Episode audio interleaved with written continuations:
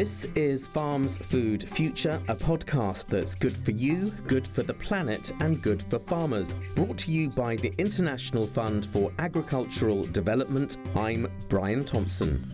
We have the latest from IFAD's Associate Vice President Maaike van Ginneken on how small scale farmers are dealing with the COVID 19 crisis, and also news from her about IFAD's recent Governing Council. Then, USAID's chief nutritionist, Shawn Baker, talks to us about the latest research that shows how a decade's worth of progress on food security for children and mothers could be at risk thanks to the pandemic.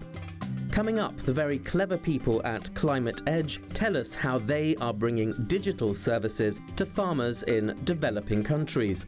And with Easter here, some of us might be thinking chocolate eggs, but at Farms Food Future, we're thinking about the real thing. In fact, we have a special report on all things egg and chicken related. Plus, news on the new Global Prize for the Environment, designed to encourage change and help repair our planet over the next 10 years. Launched by the UK's Prince William, we have a report on the Earthshot Prize. And the glamour doesn't end there. We have an Oscar nominated filmmaker, Alex Jovy. He'll be talking carbon offsets and reforesting. And there's the next part of our mini series where we talk to farmers of Afro descent living in Ecuador, Colombia, and Peru. They're all part of the Aqua Project. Remember, we want to hear from you. What do you think about our stories and who do you want us to be talking to? So please get in touch with me at podcasts at ifad.org. And don't forget to subscribe to this podcast via your favourite podcast platform and please rate us. In the past year, IFAD operations have had to be more resilient more innovative, and more in touch using modern technology with our partners in both donor and developing countries. That's according to Maaike van Ginneken, IFAD's Associate Vice President. But more importantly, how has the pandemic affected those communities we work with? Has our partnership with those communities made them more resilient to COVID 19, climate change, and other threats? Many of the communities we've been working with for some years actually have been quite resilient. They've saved some money, they have the skills, and they actually have been able to go through a planting season or through a seed season without immediately having to give up all their activities, having to sell their land or sell uh, their livestock. So I think that's what is proof of concept that the work that IFAD does with communities actually builds resilience of rural people. But that's not everything. There's vulnerable groups of people that haven't worked with IFAD for such a long time that actually have been exposed to a lack of uh, revenues and which have suffered greatly. Um, you have to take your kids out of school. If you can't um, pay your school kids, you might go hungry. I think our uh, COVID response window, which has quite small grants uh, for countries, have has done an important role in helping these communities to bridge this really difficult time. So, overall, the pandemic has been really influential in the work that IFAD done, does. We're learning very quickly. And I think some of the things we're learning will continue to last even when the restrictions of COVID 19 will I've been lifted. Taking that point, Maaike, um, what do you think could you wrap up are going to be those main lessons learnt from all of this? We were used to traveling for missions. We were used to come to the office every day and think about it. There's so much we can do from home. There's so much we can do through Zoom, through email, etc. And I think the future will look different. We will probably do missions differently or less missions. We will might not be coming into the office five days a week. As we decentralizing, there's important lessons learned here. So I think there's a lot possible, but I also have to say that I really miss the face-to-face contact and the interaction we have between staff and with clients, especially being new in IFAD. I also see the limitations of just communicating uh, digitally and electronically. Just over a month ago, IFAD and 177 government representatives had the first ever digital governing council. Despite the challenges of this brave new world, changes were made to legal texts, making it easier to work in middle income countries. And after some healthy debate, there was some serious streamlining to improve project implementation. But most important, in a replenishment year, how much money is in the pot for the rural poor? Maaike told me how that went. Up to the Governing Council, we got 67 pledges for a total of 1.1 billion US dollars, which is the highest ever level of core contributions. We are expecting 30 or 40 more pledges, maybe more, including from some of our large donors. So we will keep progressing towards our target of scenario D, which is $1.5 billion. At the same time, we will also raise funds for our two flagship projects the ASAP Plus project, focusing on climate adaptation, and the PSFP program, which focuses on private sector engagement. So, all in all, the mood was great, and more importantly, the results and the trust from our member states in IFAD is fantastic. Thanks to IFAD's Maaike van Ginneken. Coming up, a report from USAID on how COVID 19 has affected nutrition for women and children. This is Farm's Food Future. A recently released report from USAID highlights the urgency of the malnutrition crisis caused by COVID 19. Shawn Baker, USAID's chief nutritionist, talked to us about the devastating impacts of COVID 19 on nutrition and USAID's response. Since the beginning of the pandemic, lockdowns and restrictions have heavily affected both food and health systems, particularly for children and mothers.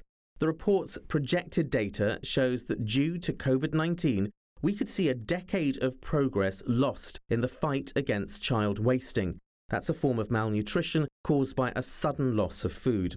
The loss of a generation of healthy, thriving children is the most serious shock legacy COVID 19 may leave us with. But if we invest, the worst can be avoided. Shawn told me more.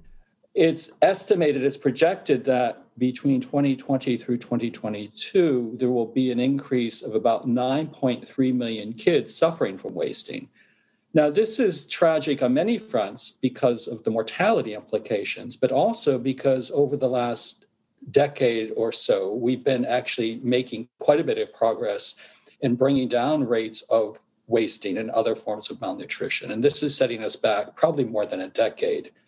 That combination of increases in rates of wasting combined with decreases of access to nutrition services, this same group estimates will translate into about 168,000 additional child deaths due just to this one condition. Now, in this part of the, the puzzle that we're looking at, um, we see also that there will be longer term consequences of children who are suffering from chronic malnutrition or stunting, meaning they're not growing to their full potential, uh, with uh, again, reversing trends we've seen with probably an additional 2.6 million children uh, suffering from stunting. And it will have also have impacts on mothers with increases in anemia uh, and uh, increases in uh, low body mass index, meaning more mothers, about 2.1 million more mothers, uh, suffering nutritional consequences and giving birth to children who will have, you know, be be coming forth from moms who who suffered nutritional consequences. Now, the the authors have also tried to say, well, these projections hopefully are not destiny, and what can we do to mitigate it? And it's estimated that with a package of high impact interventions, we could mitigate these consequences with about an additional $1.2 billion per year over the next three years, on top of what's required for um, uh, the baseline requirements.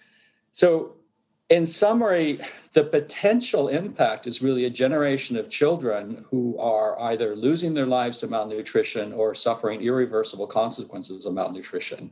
And that's really devastating. Shawn, you said that this COVID pandemic could set us back more than a decade.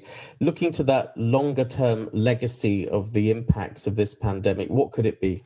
Well, we hope that the leg what what the numbers I put out actually don't come to realization. I think if you try to flip it on a positive side, if we act robustly, I think we can mitigate a lot of that that those consequences of the pandemic. And in many ways, I think this pandemic has pressure tested every system we rely on to deliver good nutrition. It certainly has pressure tested the food system, and let me talk about that a bit. Uh, the state of food security and nutrition of the world that was published this year, one of the, the groundbreaking parts of it was looking very specifically about the affordability of healthy, nutritious diets. And what we've seen, while the food system overall has been remarkably resilient in delivering at least necessary calories, it's really suffered a great deal in delivering nutritious foods, and particularly nutritious foods for those people who have the highest nutrient requirements. So, kids from six to 23 months and pregnant and lactating women, and people who are more on the margins. And we've seen in every crisis, be it the current pandemic or going back to the food price crisis of 2007, 2008, when poorer households are faced with purchasing power shocks, they immediately need to prioritize purchasing staples versus more nutrient dense foods, which tend to be more costly and uh, also tend to be perishable. And so that is really the weakest link in the food system. And as we go into 2021 with the United Nations Food System Summit, I think we're taking with us a huge number of lessons learned of the parts of the food system, the parts of the health system, and the parts of social protection that really need to be bolstered if we are going to deliver nutrition outcomes thanks to USAID's chief nutritionist Shawn Baker and that startling message on how we need to invest in food systems now to reduce the impact of the pandemic, particularly on children and mothers in developing countries. Coming up, as Easter gets some of us in the mood for chocolate eggs, we're going with the theme and have a report on the world of chickens. You're listening to Farms Food Future. I'm Brian Thompson. Up next, with Easter in mind, we'll be talking about eggs, or better yet, what came before them chickens, or did it? Our reporter, Kyla Carvalho, spoke to two specialists about poultry and its advantages in terms of financial security, gender equality, and climate change. What came first, the chicken or the egg? Right now, we'll be talking about chicken and small livestock more generally. But what is small livestock? That's how we call small domesticated animals, such as poultry, swine, and rabbits, that are kept for use or profit. We use the terminology to differentiate them from larger animals, such as cattle and buffalo. Small animals require less space and cost less money to buy and raise, hence, they are more suited to small farmers in developing countries. Because of that, they're often called the asset of the poorest. We can take a look at the PACE project in Bangladesh to see examples of the impact that small livestock can have in the lives of vulnerable families. I spoke to Dr. Akon Mohammed Rafiqul Islam, project coordinator of the PACE project, about how it supports families who want to start their own business. That means they have the capacity to make enterprise but first time they need some money for investment for club their thing. We provide that money. And they then uh, used to take a technology technical support training. We also provide them. In this case borrowers use the money to invest in chicken and also get the training needed to raise and sell it properly. As mentioned, small livestock can change the lives of families by providing some financial security to them. The PACE project is a good example of that, as Dr. Islam told me. Before that project, when disaster came, they actually ruined. They, they, they at that time they were ruined. But now they have some money. They uh, deposit their money in national bank, also in the NGOs, and when they need, when they in, in trouble, they use that money. And at that uh, same time, they um, send their children to school. So they are secured, secured because they have some money, extra money because of that that investment. Chicken and small livestock in general can also be an important asset for gender equality. Of course, it is an important source of income for both men and women in developing countries, but it is crucial to women because they are more likely to be the owners of small livestock, while men tend to keep larger animals, cow in particular. I spoke to Antonio Rota, the IFAD lead technical specialist in livestock development, and he told me how that works. There are studies that show that women prefer small livestock because they are more directly linked to food production and therefore food security. Indeed, small livestock uh, not only can be sold and exchanged to fulfill the immediate cash requirements of the household, but it provides also nutritious food for household consumption, such as uh, meat, milk, and eggs. Keeping small livestock such as poultry doesn't uh, usually conflict with uh, women other household duties. Uh, they are very simple to keep they don't require too much time uh, and also since i've been uh, working in, in, in countries where religious beliefs and social norms require women to stay in their home or villages, keeping poultry or small livestock in the household make a, a convenient income generating activity. In fact, most of the borrowers in the PACE project are women, according to Dr. Islam. You know, in our country, the microcredit actually microcredit borrowers are 95, 6, 97% female.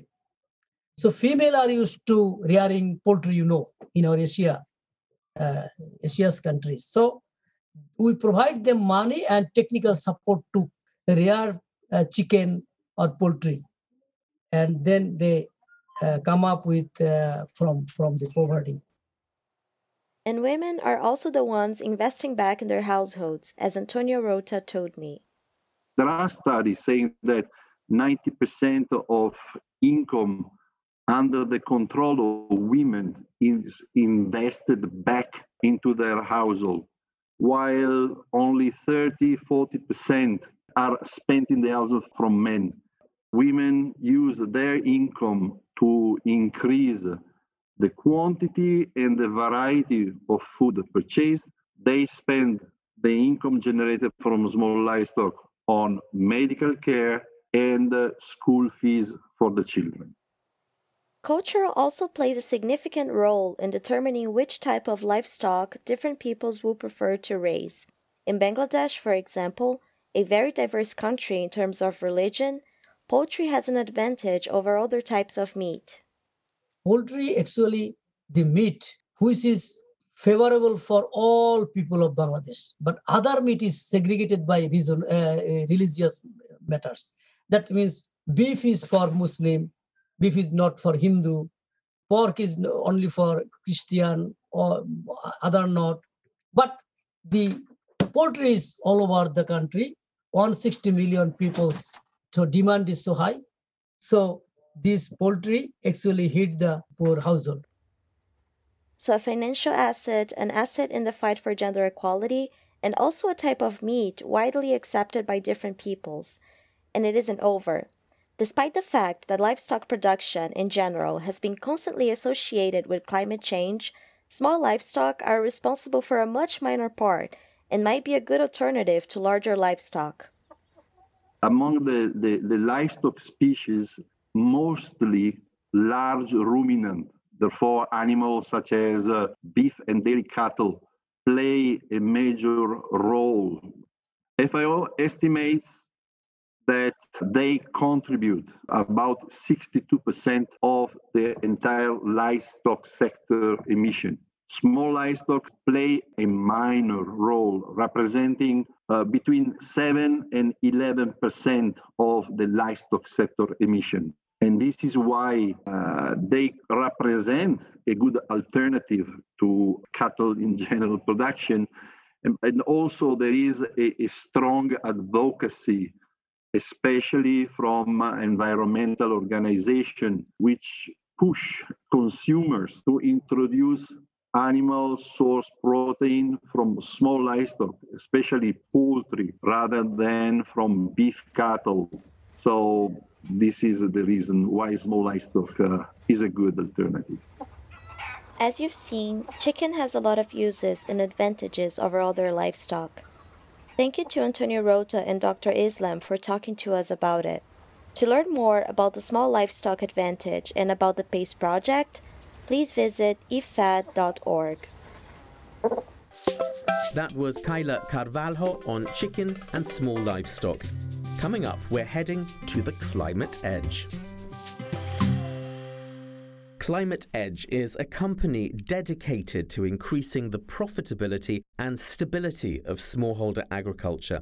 Their mission is to revolutionize how services are delivered to this market.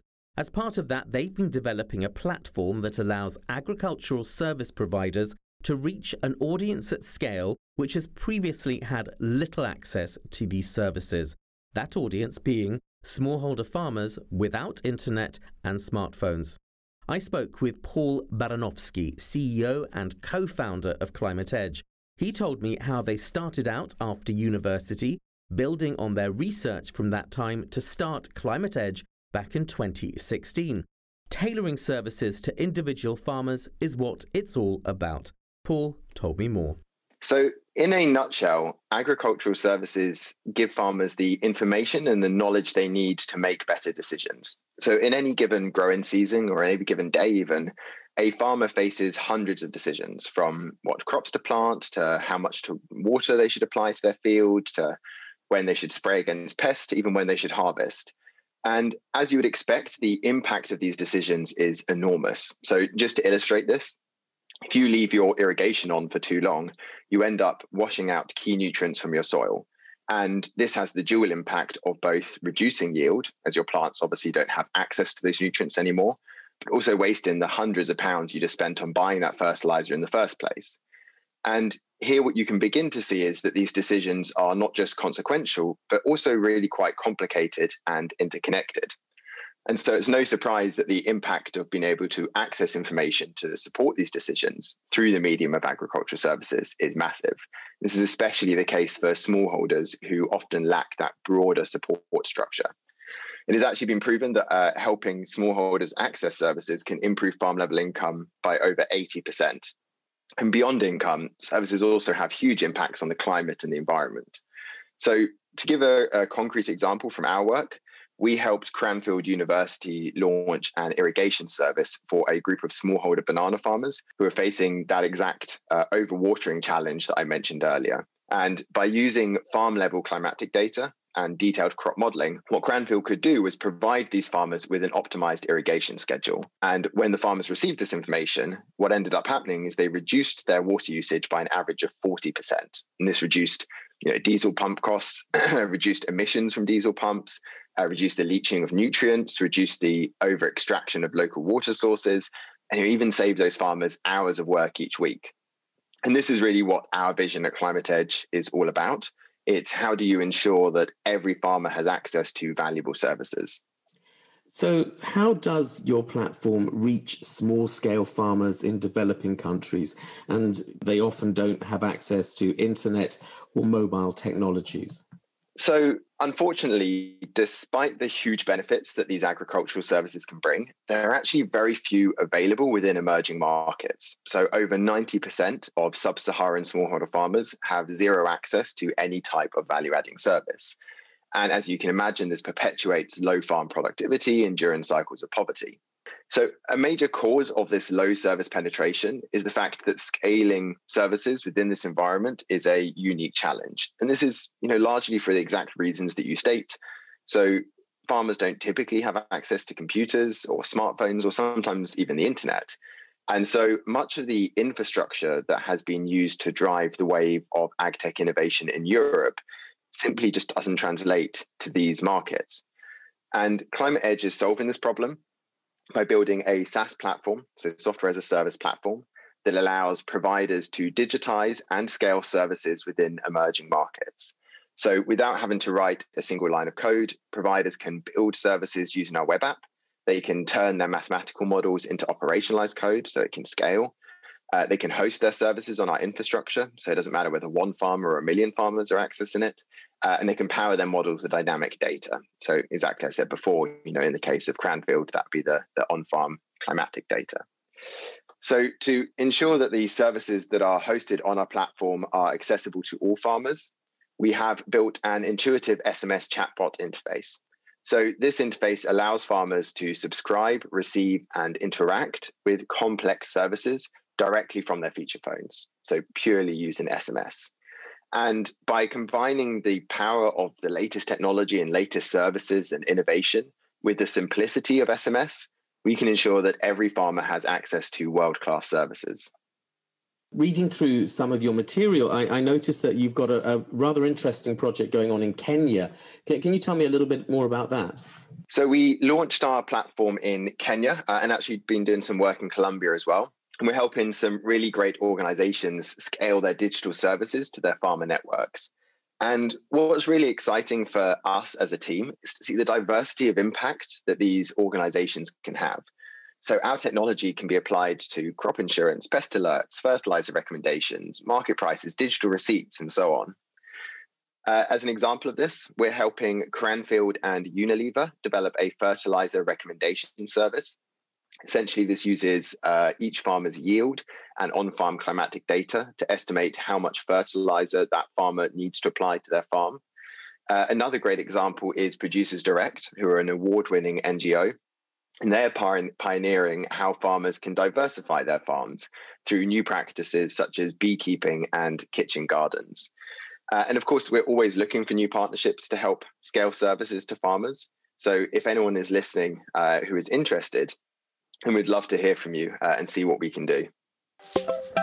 That was Paul Baranovsky, and you can find out more about Climate Edge by going to climate-edge.com. And you can hear more IFAD podcasts at ifad.org forward slash podcasts. Up next, we're talking Earthshot.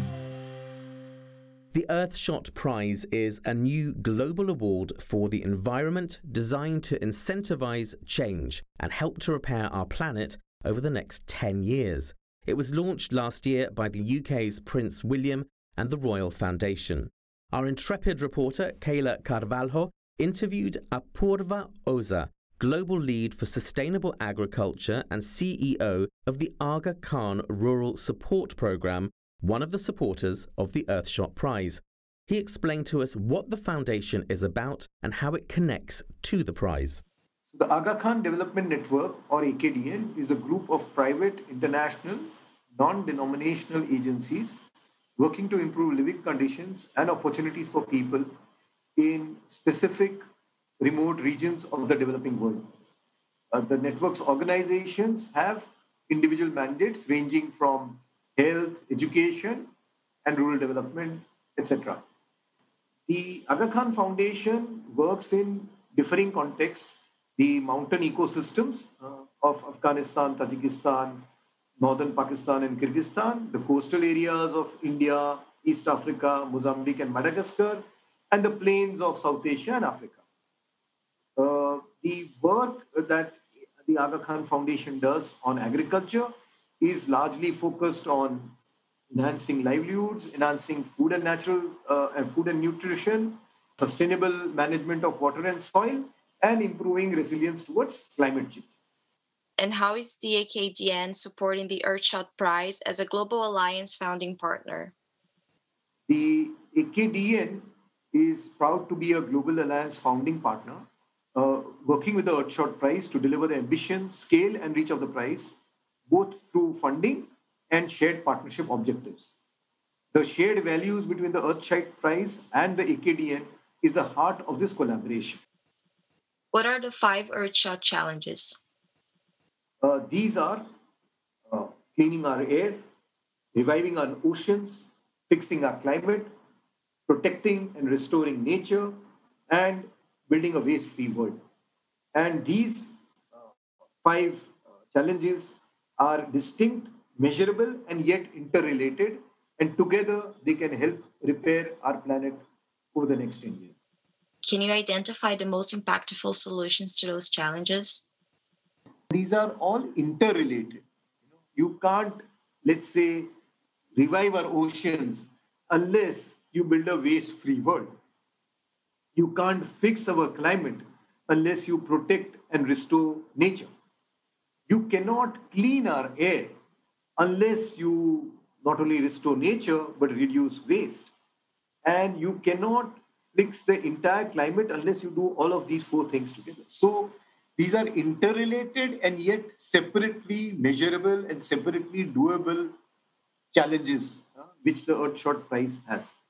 So, uh, and we think that because it's a prize which will continue for 10 years, therefore, over a period of 10 years, you will have uh, 50 solutions and, and they will cover the, the range of problems which the earth faces and we'll then be able to address these problems and we'll be able to energize uh, uh, humanity. We'll have to we'll have to be able to bring optimism to humanity that these are problems which we can solve if we work together. What are the ambitions of the AKDN and the Earthshot Prize in terms of scale and reach of the prize? Ambitions are that we have solutions which cover the entire earth. So, all the continents with all the diversity. So, we are not looking at one region, one environment, one uh, ecosystem. We are looking at solutions which uh, address all the ecosystems and all the environments. What is the importance of the Earthshot Prize for our future? in a world where larger problems like climate change and environment uh, become overwhelming and uh, cause a sense of pessimism, this prize is there to inject optimism uh, and incentivize change to help repair our planet over the next 10 years. That was Kayla Carvalho on the Earthshot Prize. Coming up, news from the reforesting frontline with Oscar nominated filmmaker and author Alex Jovy. You're listening to Farms Food Future. Alex Jovy is a man of many skills, an Oscar nominated filmmaker, author of many books, and now runs an operation called mytree.org.uk. What started out as a reforesting memorial project where families could lay the ashes of a loved one and plant a tree, is now being developed further into a carbon offset tree banking facility. An interesting fact the average UK citizen's carbon footprint is six and a half tonnes per year. This can be offset by planting 28 small trees, and as they grow, you have excess carbon credits to trade. The park lies over 14 hectares and already has 500 trees planted with room for up to 35,000. Landscaped with nature in mind, you can wander down Lime Alley or shelter in Chestnut Grove. I caught up with Alex, who's based in the UK, and asked him how he started his journey from Hollywood and the movie business to Berkshire and the carbon offsets market. I sort of analysed what my passion is and, and sort of the pattern, the underlying pattern I had is I've always sort of loved nature and being out in nature and and, and planting as a hobby and, and, and uh, being able to grow things where other people say, no, you can't grow this in this country or don't do this. And so, so I've always loved doing this. And, and sort of just I found naturally coming back to this has been sort of uh, very easy and very fulfilling. You know, I, spent uh, uh my typical day today was sort of uh, doing a lot of paperwork, admin, and, and, uh, and everything around. And then over lunchtime, whenever I went for lunch break, you know, I went to the nursery and and repotted 30 trees you know, just uh, out in some fresh air, and then now I'm back obviously at work. But uh, uh, and so, so I, I just love doing this, and, and yeah, I have, I have a very mixed background, uh, you know, from filmmaking to, to writing, and and and I sort of combined it a little bit. So my my um, I had a, my latest novel which just came out at Christmas called The Girl with the Griffin Bracelet. So I vouch that everyone who purchases a book, we will plant a tree to offset the uh, uh, the paper used in the book. So, um, you know, if the book takes off, then, you know, we'll be planting lots of trees. So it's just sort of finding new angles as well. How would you describe the feeling you get when you walk through this, this park that you've built? What does it feel like? So, I, mean, designing something like this and, and building it is, obviously amazing. I'm, I'm sort of a personal big fan of, of trees and forests. And, and, if you have the opportunity to uh, work out a planting schedule and, and plant what you uh, feel comfortable with and, and, do that. It's just amazing. But more satisfactory is seeing you know trees grow and see how they shape and what they turn into, and just sort of bringing enjoyment uh, uh to people with it. But um, I, I, specifically had this idea a number of years ago when my father passed away, and I thought. Um, uh, it'd be a nice thing to, uh, you know, rather than uh, to bury him in, in, in, a graveyard, to sort of have a tree that sort of uh, gets generated back again out of the ashes, or, or, just as a symbolic sign that sort of a new life uh, is sort of growing. And that's sort of where the idea came from. There must be quite a bit of maintenance and care that goes into to getting this started and getting the plants up and running. Yeah, so this is sort of a common deception. So people think you can just plant a tree and then it'd be fine, and sometimes that is the case. But uh, we have to sort of consider a lot of things. So mainly we have sort of a, a planting season, um, although if sort of a potted tree, you can probably plant it all year round. But there's sort of a planting season you need to adhere to. Uh, then uh, an initial tree needs sort of a lot of care. So you need to stake the tree, you need to protect the tree, you need to consider sort of wildlife that might be able to damage the tree and then of course you're susceptible to uh, um, different uh, weather patterns. It's it's not just about memorials to people who've passed, though, is it? It's also about celebration and and and and, and other things as well that people can plant a tree.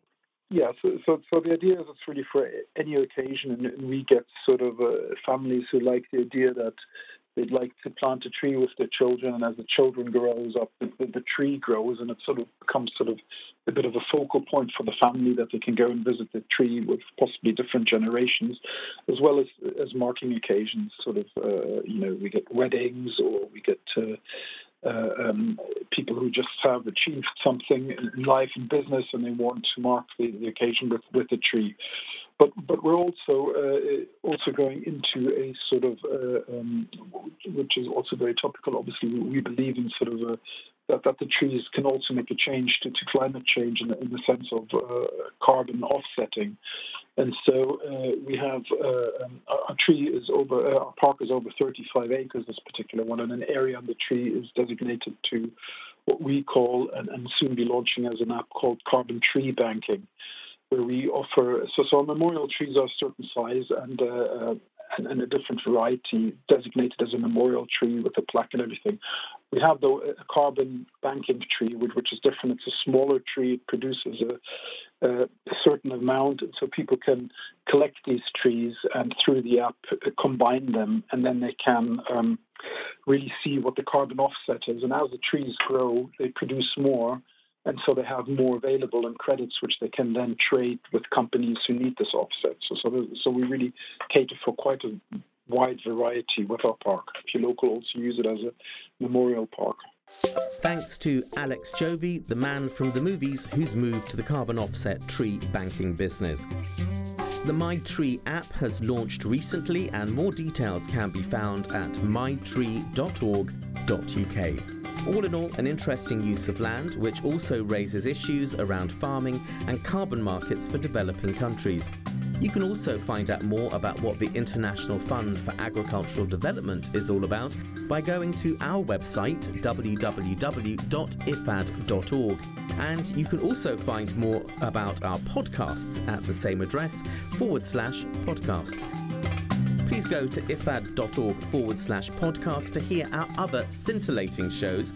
In episode 15, we heard from IFAD's Goodwill Ambassador Sabrina Elba. In episode 16, we talked about the Indigenous Peoples Forum. And in episode 17, we focused on gender for International Women's Day. All that and lots more in Farm's Food Future. But back to this edition, and coming up, we have the third episode of the ACUA mini series on women leaders. The Afro Descendant Cultural Assets Foundation, or ACUA, works with IFAD developing and supporting projects in Latin America. Our reporter Rosie Gonzalez talked to gender expert and home chef Teofila Betancourt, who works with the ACUA Foundation fighting gender inequality in Afro Colombian communities. Teofila Betancourt is a home chef from Guapi in Colombia. She set up the Chiyangua Foundation in her region in the Pacific to encourage women to become leaders in their community.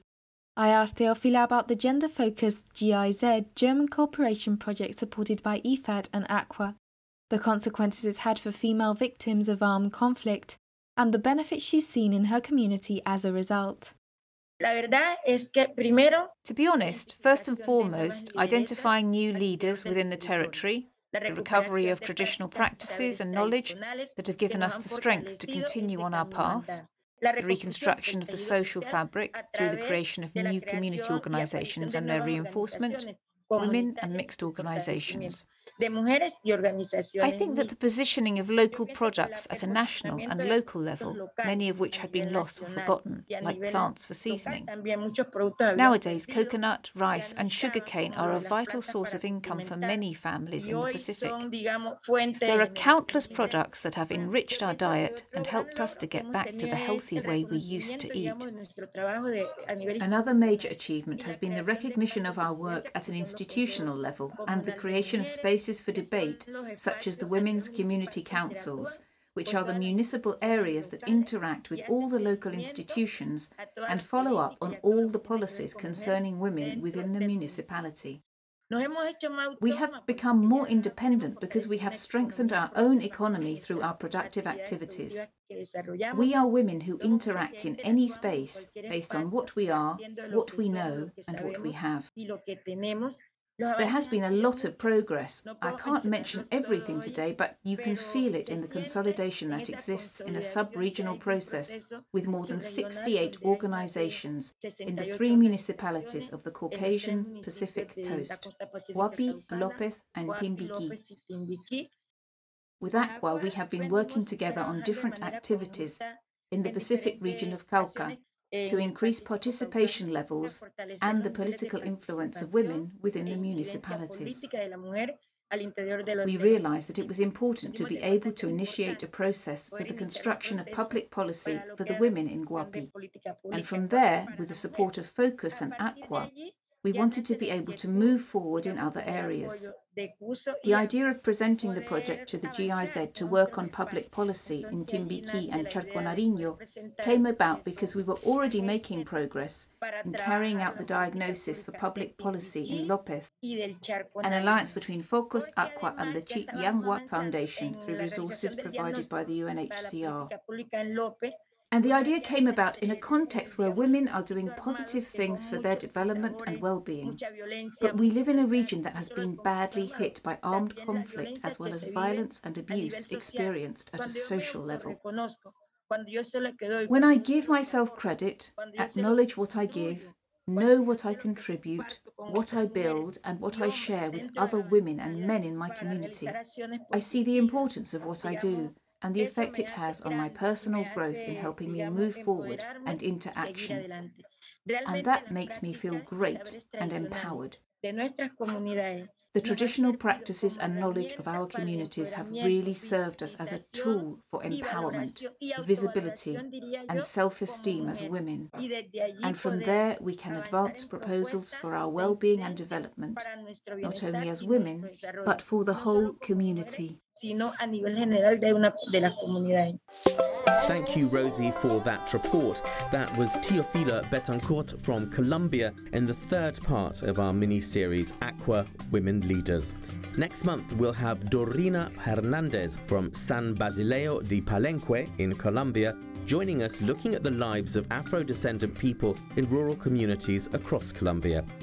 And that brings us to the end of this edition of Farms Food Future. Thanks to our producer, Francesco Manetti, our reporters, Rosie Gonzalez, Kayla Carvalho, Margaret Goring, and everyone else who's worked on this programme. But most of all, thanks to you for listening to this episode of Farms Food Future, brought to you by the International Fund for Agricultural Development. You can find out more about any of these stories at www.ifad.org forward slash podcasts.